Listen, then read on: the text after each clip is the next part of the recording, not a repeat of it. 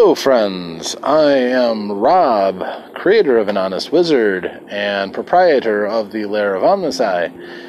And this is the bonus episode for my 50th consecutive podcast, which is cool. I've uh, been enjoying making all of these, so um, glad that uh, I've been able to keep up the string. And if you're listening to me, I hope you've been enjoying them. Uh, I've been thinking about what to do for this the the 50th episode, and I thought it would be nice to go back to look over the cantrips and to get my top three cantrips um, that I would take if I had my choice of any three of them. which ones would uh, which ones I would do across any of the classes, and I think uh, I would break it down as I, I, need to take at least one attacking cantrip because, well, quite honestly, it's one of the biggest, most exciting things about uh, cantrips in 5th edition. It's the ability to uh, be able to defend yourself at any time without having to worry about, you know, shepherding your slots and, and, and budgeting like that. I think it's actually really exciting to know that your character can throw down with a, spell, maintain their spellcaster status, and be able to defend themselves with magic. Um, my favorite out of the lot, I would have to say, would be the trusty Firebolt. Uh, number one, very long range, 120 feet. Uh, there aren't very many that can match that. Uh, number two, respectable damage. Doing a d10 damage is not bad. Uh, number three is quite simply the fact that you can set things on fire. You suddenly don't have to worry about lighting your campfire, or if you are in a uh, a library or a town hall and you want to, uh, you know, it grips you that uh, you know creating as much chaos as possible might be in your best interest. Boom, things can go on fire real easily with that spell. I tried to think of all of the other attacking cantrips and everything that, boy, would the effects of any of these come in as handy as suddenly being able to put things on fire, and I just can't think of any. There are some I like, of course. I like Acid Splash quite a bit. The ability to hit multiple opponents is cute, but I think you know, having an infinite amount of damaging acid could be useful under a wide range of circumstances. And that's probably pretty close to my number two. Um, so, so that one was nice. Um, and you know, there are a couple other ones. Uh, the one that deals poison damage, doing a whole, I mean, was you know, D12, and you don't have to make attack rolls for it. It's for your enemies to fail their saving throws, that can be nice, but I like to I like to think if I'm playing a spellcaster, I am going to be uh, well endowed in the attribute that their spellcasting flows from, so I like my chances of successfully striking an opponent when I need to do that. Um, so that is the attacking cantrip that I would choose out of all of the various attacking cantrips, although uh, I'll be honest with you, I have another attacking cantrip in my top three. Uh, number two would be Prestidigitation. If I'm going to be playing a spellcaster, I want my world to be magical. I want to be able to see magic things pop up when I want them to. I want to be able to wave my hand and instantly clean off a shelf so that I don't have to sully my hands with it. I want to be able to be able to make loud noises and uh, colorful effects and entertain the children with my magics.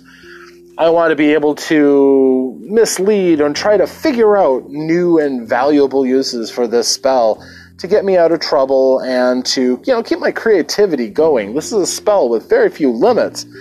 Obviously, power limits because it's only a cantrip and it is this flexible, but there's a lot of really kind of cool things that you can do with prestidigitation, and it only expands with the imagination of the player and of the dungeon master. So, in almost any circumstance, a wizard with prestidigitation, or you know anybody who borrows that spell from their list, magical things can happen, and uh, should happen as often as possible, in my way of thinking. it just means that magic has become so ingrained to you that it's constantly following your actions and activities. And for me, that's just an awesome idea, an awesome concept. And, uh, you know, the thing is, uh, with a lot of players who are used to more encounter based games, uh, not thinking about things like that, uh, only thinking about attacking and defense. And for me, I'm in it for the immersion and being in the world and having having the ability to say, you know, something is going to happen and it's going to have magic in it is just too cool of an idea for me. The final one uh, I said was an attacking cantrip, and that is vicious mockery.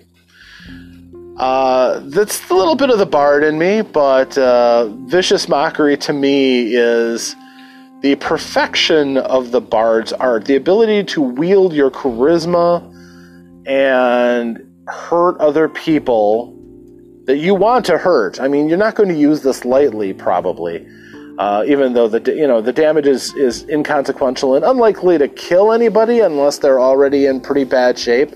In which case, if you kill somebody with vicious mockery, you know, I, I love the visualization of them getting so angry at your insult that they like have an aneurysm or something or or a heart attack and just suddenly drop from your insult.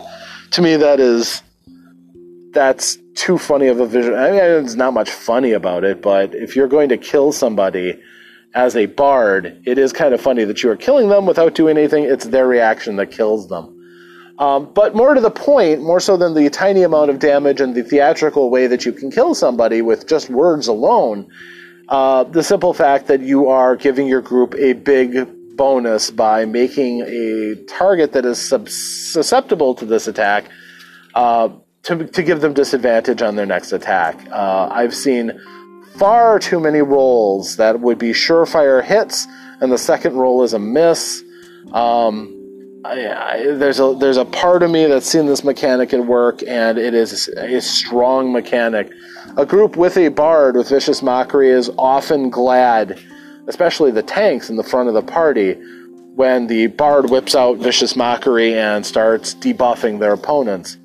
Um, that can really play havoc on how ferocious an enemy is, especially if that enemy has one big, strong attack you don't want to get hit with. That's why it's great on creatures like ogres or, um, you know, like a, a, giant scorpion, for instance, that might attack with its its tail stinger.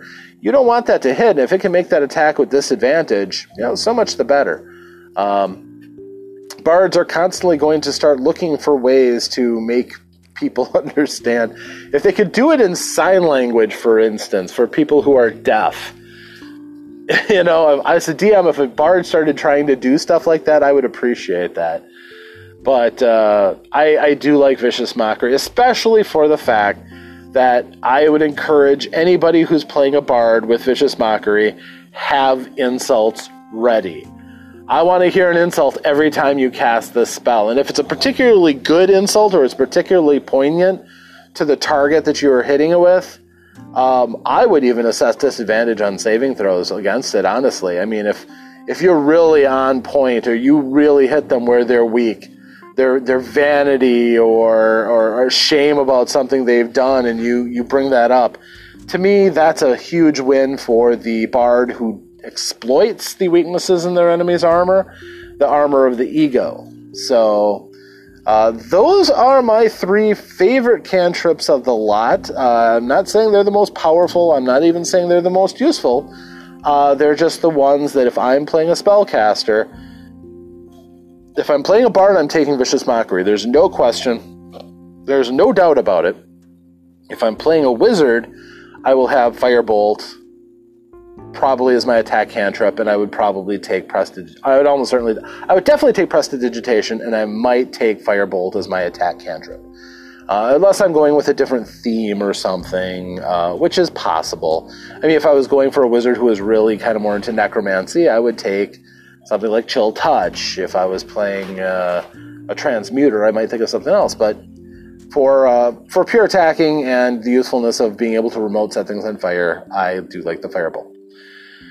So, if you agree with me, awesome. Why don't you, uh, if you want to, go to the anchor version of this and uh, on an honest wizard. I'd love to get a voicemail from you, telling me what you think about it.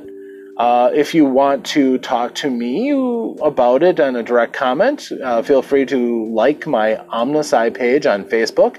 That's O M N U S capital I. Um, and, uh, you know, fine talking about that. Uh, but uh, I'm glad I've been able to get up to 50 and hopefully entertain you and uh, maybe expand a little bit on the knowledge of all the different ways that you can play this fantastic game that we have. So, thank you very much. I am Rob, and I will see you in another 10 episodes. Thanks, and farewell.